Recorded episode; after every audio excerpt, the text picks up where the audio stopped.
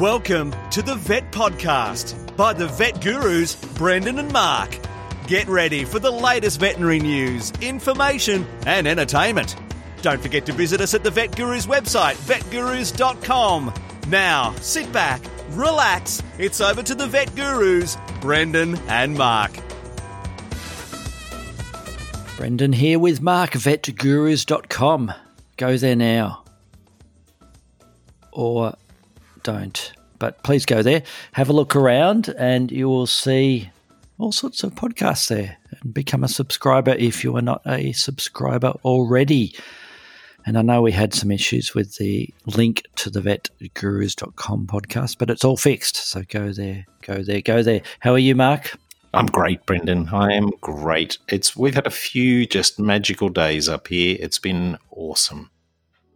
Excellent. And we've had well, we've had a, a few bad days, but a few good days down here, weather-wise and work-wise as well. And you know, the world's not the same, is it, with everything after the COVID ongoing COVID saga that continues to haunt us all. And I was just thinking back to my my silly days at university and some of the silly things we got up to, um, and the poor students who are now working mostly remotely, Mark, that don't get to do little pranks um, that we used to did when we went through university. And um, I'm sure that there were people who did some pranks at your uni, and um, I, I, I, don't know why, but I was just thinking of one that happened when wasn't my doing this one anyway. um, during one of our end of year sort of let the hair down celebrations in the old vet school here at Melbourne, um, which is this really old sort of 1970s, 1980s, or perhaps it's 1960s building that's only about five stories high. So it's fairly austere looking. It looks like something out of the Russian Federation. Um, oh, apologies to all our listeners in Russia um, for that, um, in from the old days. Um, and yeah, we we were having a good little party down in the common room, and I don't know how it occurred, but we had a Paul was his name. Um, that um, he's now a, a, very well respected vet, as most of us are from that year. Um, he was used to like playing the piano. We had a little piano in the student common room there, and somehow I don't know how they did it. They fit the piano into the lift. And this is have I told you this story before? No. It's a pretty pretty small lift. It, it's one of those bit like a lobby lift at your typical hotel, you know, small or average size hotel where you'd have two or three lifts, you know, in a row there. So it would what probably fit 15 people if you really squeezed it in there. But they managed to squeeze that that piano in there and put it sideways in there. And uh, a few of us have in there, and Paul was tinkling the ivories there up and down. And we just press a button to the top floor, the rooftop, and then come back down again. And we had balloons in there and a few drinks, and it was getting merrier and merrier. And um, we went down, we went down to the bottom floor, and we were playing. Um, Paul was playing away on the on the piano, and the doors open, and one of the lecturers who was our second year lecturer who was quite austere and um, a bit scary. He, I think he taught us our embryology, if you remember the old embryology lectures and, and the anatomy type um, lectures. And he was fairly, very serious, very serious. And he always wore a suit to work um, to the vet school. So he, um, the doors opened and there we were with um, somebody playing the piano and uh, I don't know what the tune was and we had a few drinks and all the balloons in there and the doors opened and everybody just went silent because he was just standing there wanting to take the lift to the third floor. and and there was just a bit of an impasse there, and everybody was looking at each other, and um, um and then he um, he just said. Um, floor three, please. Um, and he walked in, and then everybody started playing the piano again, and we went up to the third floor, and and and the doors opened, and he hopped out. So yeah, I don't know why I remembered that story, but it just popped into my head. So there we go. I've wasted um, three minutes with a silly anecdote of my crazy days at, at uni, Mark. Um, so apart from that, I think um, I don't have a review this week. Do you have something to review?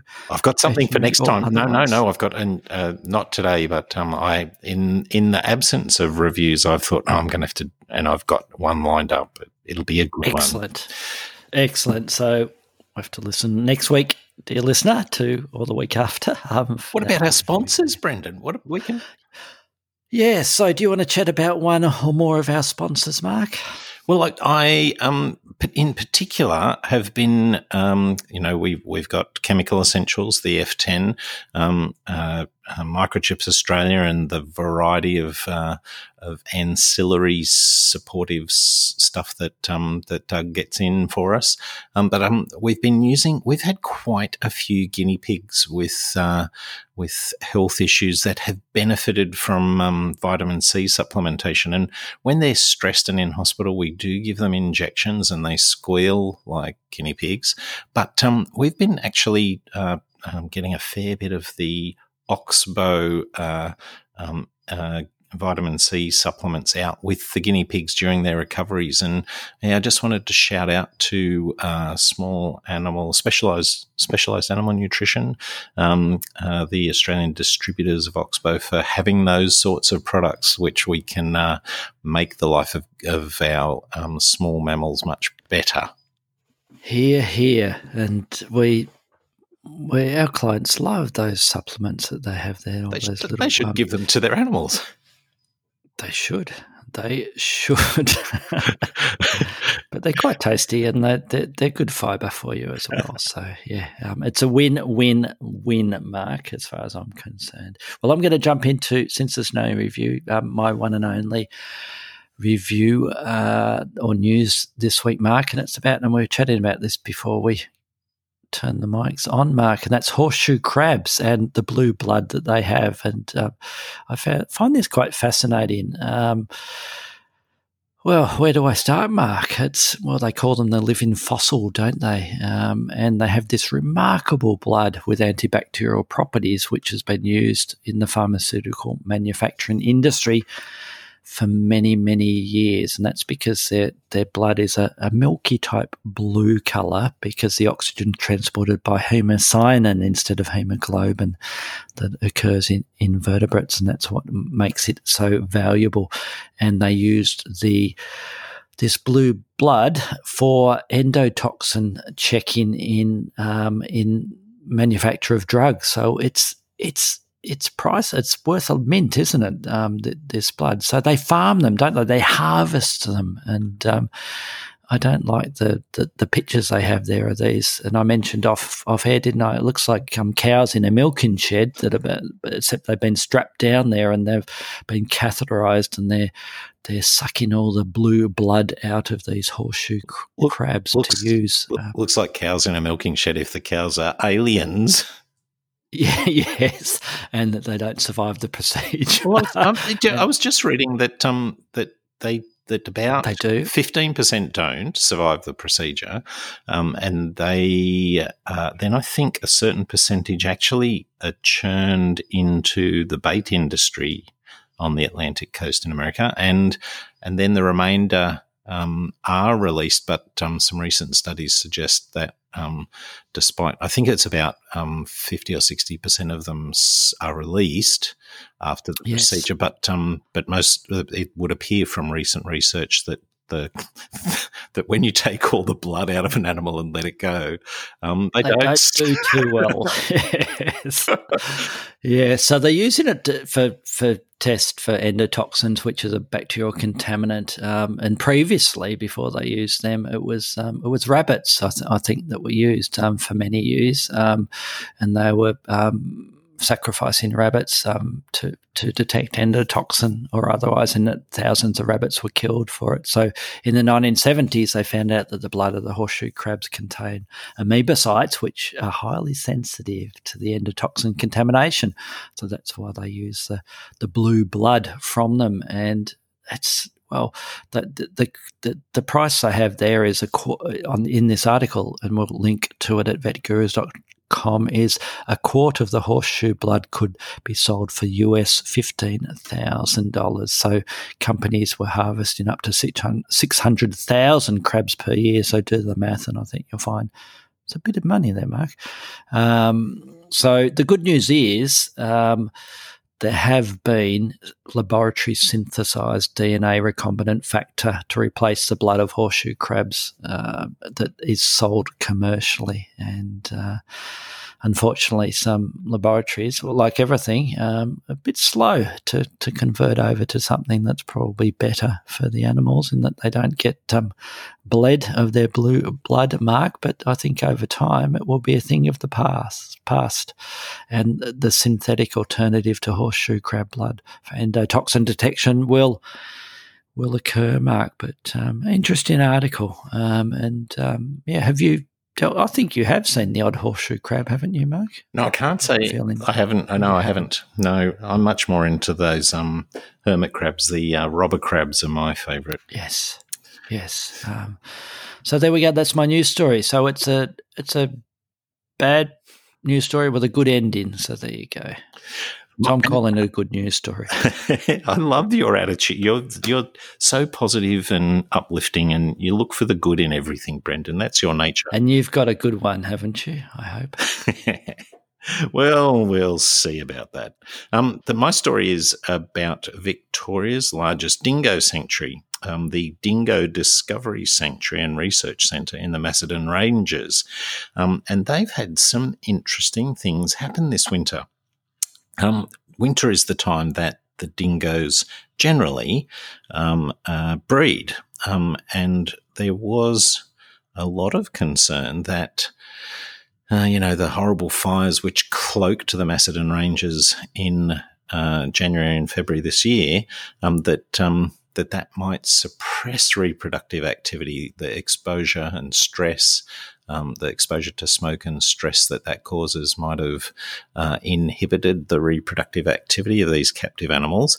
But interestingly enough, despite the fact that they, um, you know, normally have litters of three or maybe four, the um, average number of uh, in the litters at the the sanctuary have gone up for um, for some reason, uh, quite against the expectations of um, of everyone there. So um, they weren't near any fires, but they were completely blanketed in smoke at times, and so um, it was. They were very worried that the neg- the effect would be negative. Um, in fact, the uh, Jasmine Hufschmidt the senior lecturer in wildlife health at Melbourne University, said the associated effects from smoke were most often detrimental, causing increased rate of abortion or even fetal malformation. So the increased reproductive success has come as a bit of a surprise, Brendan. So um, I think, though, I think that well, there, there, was two things I wanted to say about this. The terminal investment hypothesis.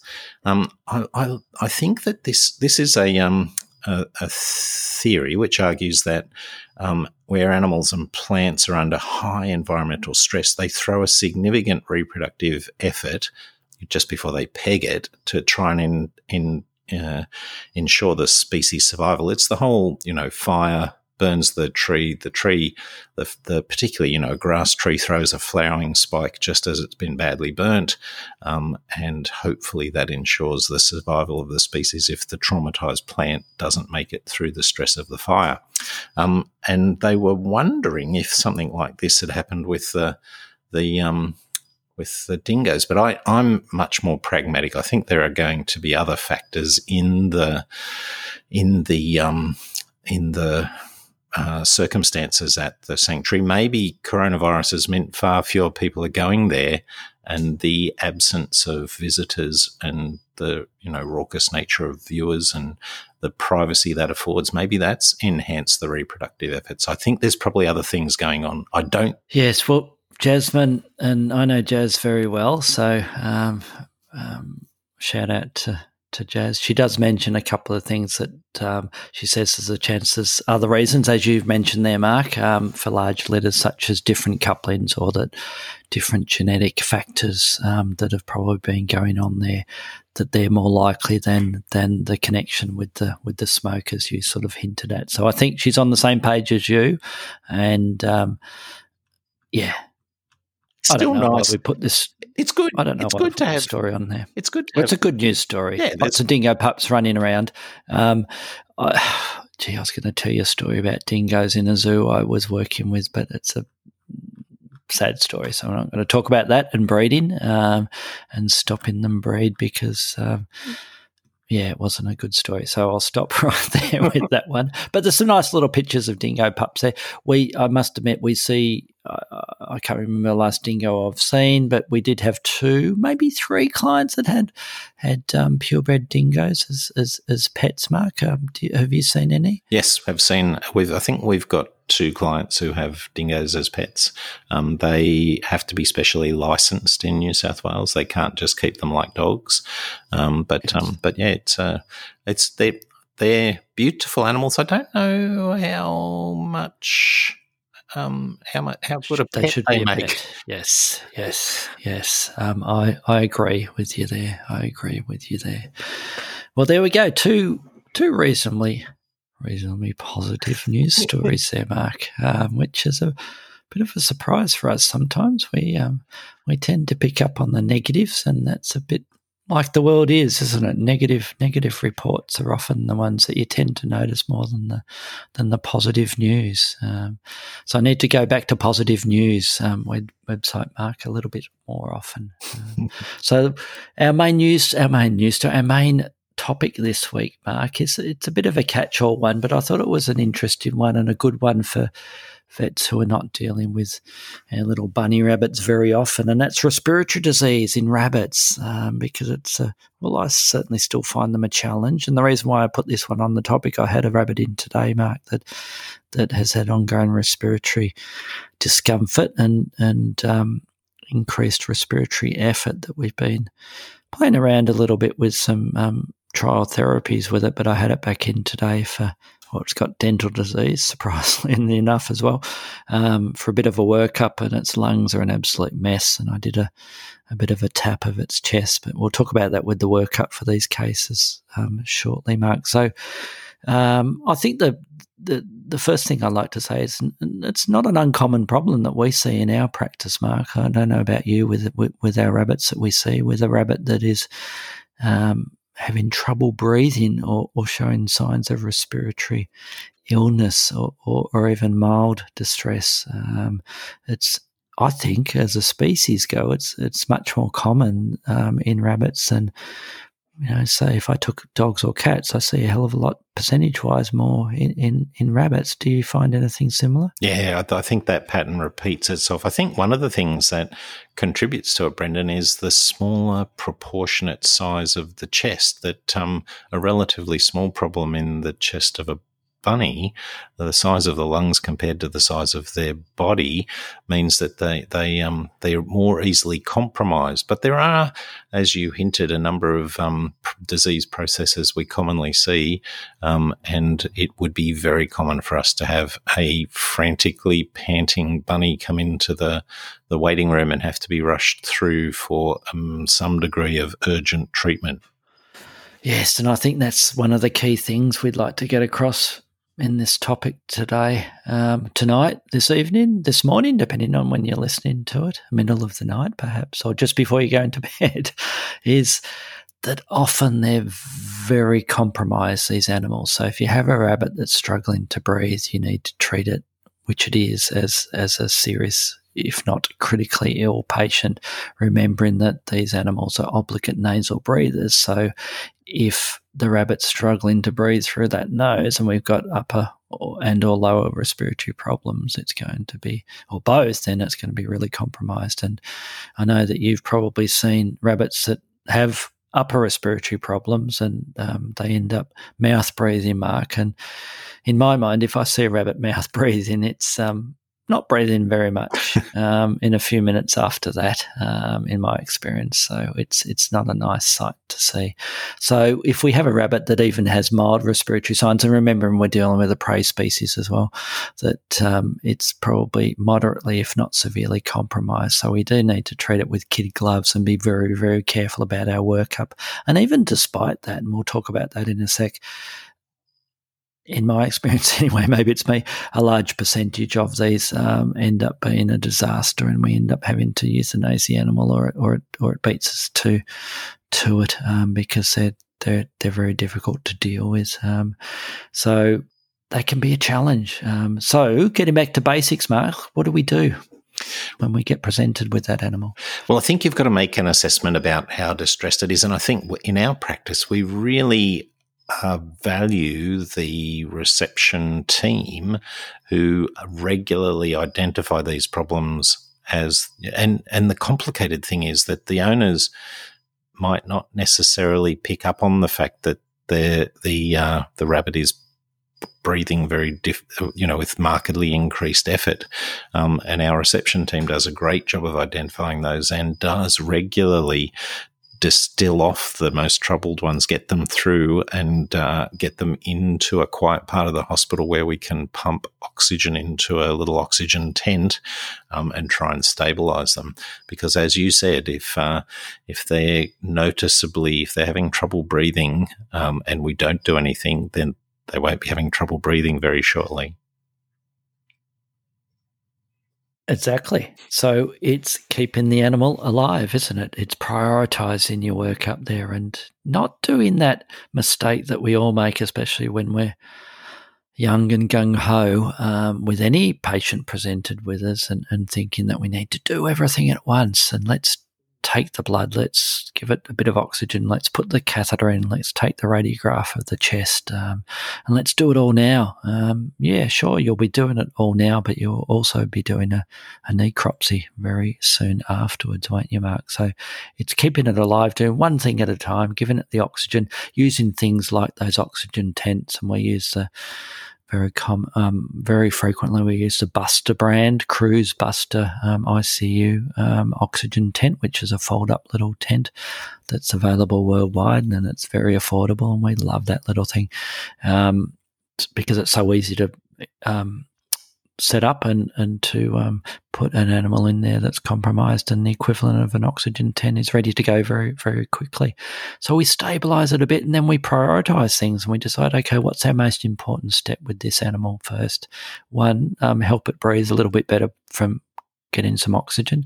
Um, number two, if it has any sort of nasal blockage that we can obviously see there, and the classic one there is that sort of white pus caked around the nostrils there, then we obviously try and bathe that off um, straight away with that animal. Then we decide, do we, do, you know, what's our next step? What's our most important thing that's going to tell us what's going on with this? Is it is it sucking a bit of blood out of it, which we'll want to do at some stage anyway, or is it trying to is it stable enough to do a, a stand in or or a um, or a or um, lateral radiograph um, with it, um, with a little bit of pain relief or, or a very slight sedative on board. Um, so it's it's yeah, it's prioritizing things and trying to differentiate what's the potential cause of this respiratory distress in that animal.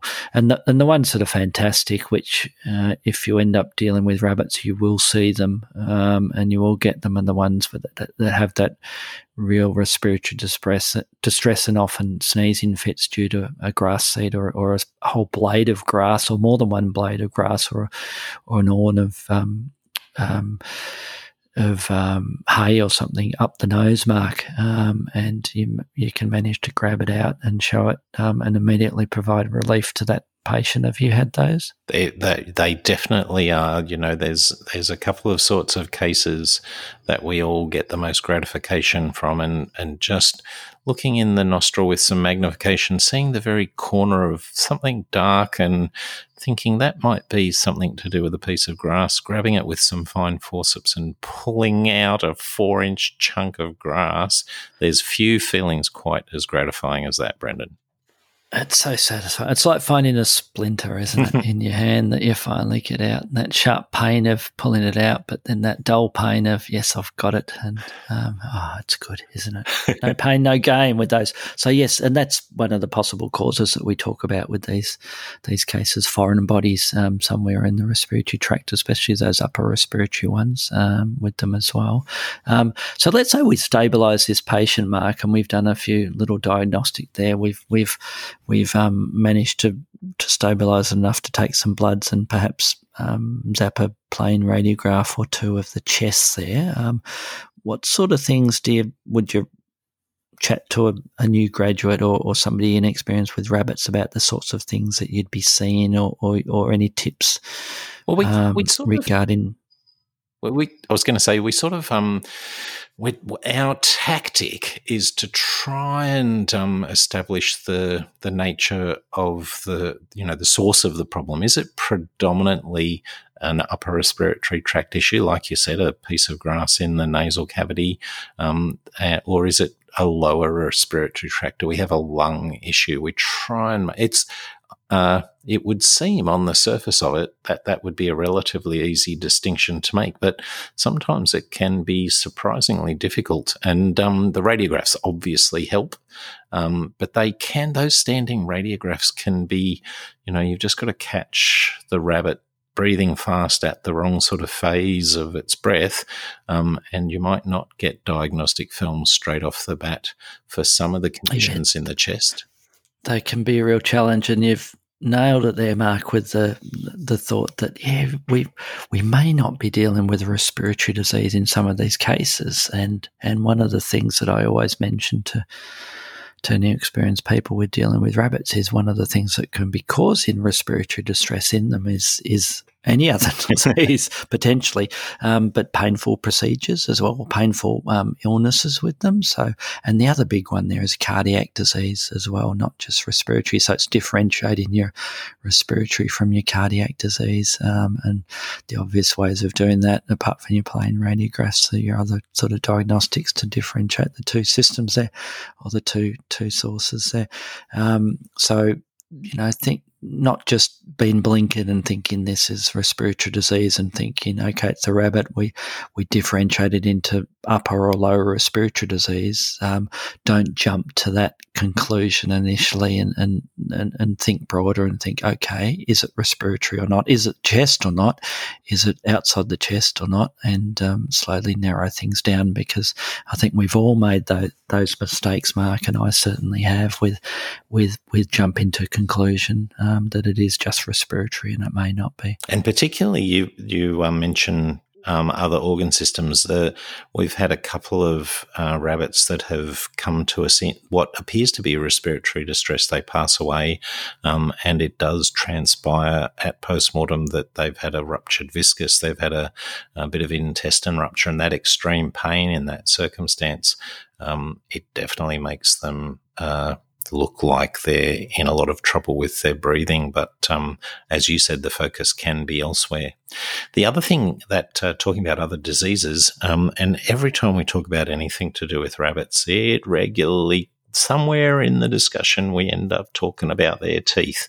Um, and it would commonly be the case for us, particularly in those uh, rabbits that have um, nasal problems, um, that the nature of those nasal problems may well be associated with um, uh, um, problems with maxillary teeth and uh, and those radiographs that you take um, should one of the things you should focus on is trying to get images that rule in or rule out the potential damage from teeth in the nasal cavity that triggers these problems.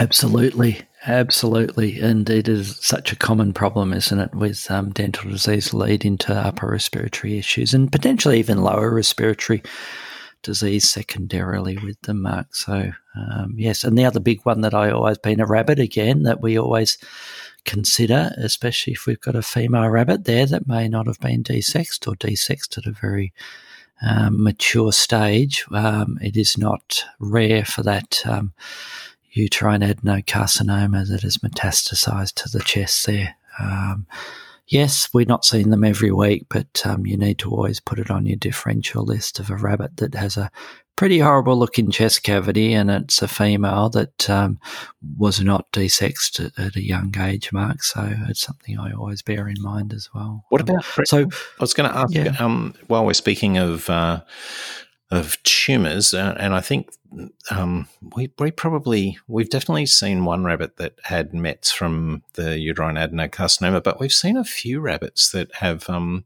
uh, lymphosarcoma, and even more that have thymomas. Have you seen these rabbits, Brendan?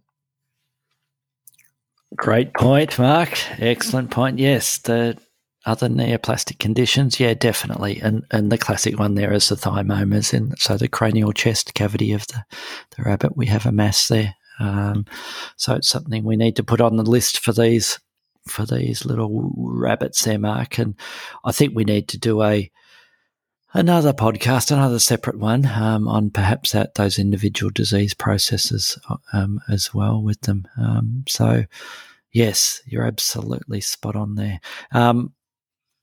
I think we. I want to sort of lean towards um, another aspect of this um, overview, Mark, and yes. um, the sorts of testing that we can do with well, these ones, well, assuming well, that we. You you did some today. I want to know how it went. Tell us what you did and how it went. Uh, okay, so that one, yeah. Well, so okay, so that. Okay, so this individual case, yes. So it was a rabbit that that had some pretty horrible um, lung changes in the in the central um, chest cavity there in the hilar region there, um, sort of a mixed pattern there. Um, that when we've seen it several several months ago, and an obvious um, inspiratory um, increased effort. And uh, initially, I thought it may have been a, a pneumonia that was going on, and, and we do see, um, and I'm sure you do too, Mark, a, a, a, fair percentage of respiratory disease cases of rabbits that do have um, um, infectious etiology with them. Um, so we did put it on a bit of a trial. It wasn't one that we worked up further at that stage for various reasons, and it had very little, if any, response to an antibiotic. Um, um, course. So it was back in for the dental, but also um, repeat radiographs, and the chest is a bit of a mess in there.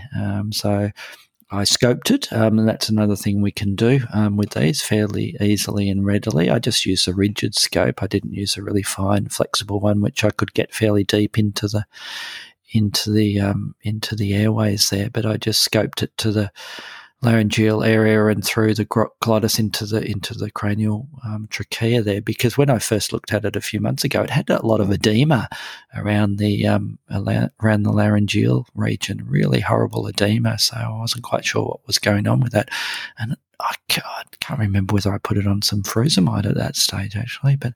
Um, and that's all gone, and the proximal trachea looked really good. Um, but I thought I'd just do a little tap of the chest of that animal, and and like you would with most other species, there I was just using a fairly fine gauge needle, um, having the, the rabbits been held in sternal recumbency while it was under the anaesthesia, and um, I popped a little needle in there with a with a three mil syringe and managed to get one mil of viscous fluid out straight away um, from that chest cavity. So I'm a bit concerned about this. I've sent it off to the lab and more done a few smears of it. I, I, didn't have time to look at the smears. I've just sent them off today. So I'm a bit suspicious that we might have something nasty in there, um, and hopefully we'll get something back from it. So it leads me to the other thing that that some people still do in rabbits, and it is a it isn't in my opinion, it is a riskier procedure than some other species, but I still perform it sometimes in rabbits, and that's a, a bronchoalveolar lavage in them. And you mentioned at the start of this topic, Mark, that they have that small little chest cavity there compared f- with the body, um, rest of the body with them. And I think that's part of the reason why everything's um, pretty compact there, and they are a bit of a increased risk of causing further issues if um, if you're doing procedures like BAL. So I certainly think twice about doing them, or three times with with rabbits. But I still occasionally do them, but it's pretty rare that I do. So I, was, I, I tend to go with those little taps first. I don't know what you what your thoughts are on Mark, because I regard them as fairly um, non-invasive to do to that little um, FNA type um, thoracocentesis type um, tap with them. Yeah, so that's what I did. So yeah, the results are penned in on that one, Mark. Um, and um, but I'm not too hopeful with it. What? Tell me, tell me which antibiotic, which antibiotics you use most frequently, and because the, they, if we were to have one of these rabbits, um, we weren't able to do a BAL, but they had a, a, high white cell count, we would start them on antibiotics. We're often, um, I, I, I um, am not often able to get good samples um, in the cases I think that are infectious. Yeah. Um, and I think the or they just don't culture, do yeah, they? Yeah. Um, yeah. So, what do you start them on? well, generally speaking, we we uh, use uh, trimethoprim sulfur one of the trimethoprim sulfur drugs as our first choice. I've done in the literature. I have noticed that they talk a lot about the fluoroquinolones, but um, we don't. We've really hold off on using um, Enro in these cases, and um, my impression is it's narrower spectrum means that we often miss. And I know that there's a lot of talk about pasteurellosis. Um, crikeys, everything rabbits had when I was at university was pasteurellosis, and uh, and so. Uh, um, Pasteurella should be sensitive to uh, Enro, and um, and obviously penicillin's the other one that uh, that we'll sometimes think about in in these situations, but never yeah. never orally. Um, but um, but yeah, TMPS is probably our first choice. Well, I tend to go with the one you mentioned then. That's often we start them on the penicillin injectable, Mark, is, is sort of my um, choice um, when I don't have another choice. Yeah, um, with them. This rabbit went home with nothing. Um, I'm waiting for the results um, tomorrow before we decide on, on whether to put it back on anything. And I'm just a bit suspicious that we might have a neoplastic process going on with it. Um, any other thoughts of other other potential causes, Mark, with these these respiratory disease type um, rabbit cases? No, the, my main other thing um, was what you mentioned at the beginning that um, that they are emergencies. They clients need to be given a very guarded prognosis, and um, and it's worth um, working them up extensively as the clients will allow you to, um, because if you if they tick over for any length of time, they they can be a real uh, I can't remember the exact word you said, but um, they're they're difficult, very complex cases. Yes, and the only final sort of comment, closing comment I'd have, Mark, is I don't know how many of these that are are caused by the equivalent of like allergic responses or bronchitis conditions with them. So, um, I'm still on the fence about them whether whether we were whether you know some some there might be good paper that somebody produces and we get some hard evidence that yeah rabbits do get chronic you know bronchitis or asthma, asthma or allergic type conditions or, or no it doesn't exist as an entity to any extent in rabbits, Mark, um, because I just don't know um, with them, and I'm uneasy about the fact that I don't know whether or not we do see these conditions. Like, uh, you know, we we had two bit of a run on. We had two, well, two um, cats with with asthma re- recently that were absolutely classic for it. You know, they had eosinophilia and classic, really severe lung changes, and and a, and an incredibly positive um, response, and even with follow-up radiographs with um, um, prednisolone course um, with them, and were sort of classic allergic responses um, or asthma responses, chronic bronchitis slash asthma. What's your thoughts on that in, in rabbits? Do you think it's there, or we're just not seeing them, or we just don't know? I think that the that when you were saying about the doing the scope that you did, um, and you saw the edematous um, laryngeal area, I think um, I do think we see some. Um, uh, I don't know whether it's always allergic or sometimes irritant. Um, we're always got to be aware of those ammonia-rich bedding. Um, uh, you know the the hutch that hasn't been cleaned out and um, the ammonia in the bedding searing the respiratory tract and causing problems. But um, I do think, you know, any animal that um, that has a immune system and a respiratory tract has the potential to have allergic uh, tracheitis or bronchitis, and um, and we have had one or two cases that seem to respond very. We would never use uh, corticosteroids in them, but we have used antihistamines in a number of uh, rabbits that we thought had these problems, and um, and uh, yeah, they have they have seemed to improve. So I think I I'm on I'm coming down on the side that some rabbits do have um, allergic reactions in their respiratory tract. Yes, well. I can't disagree with you, Mark. I cannot disagree with you. And I think on that note, We'll say hooroo from the gurus and we'll talk to you all next week.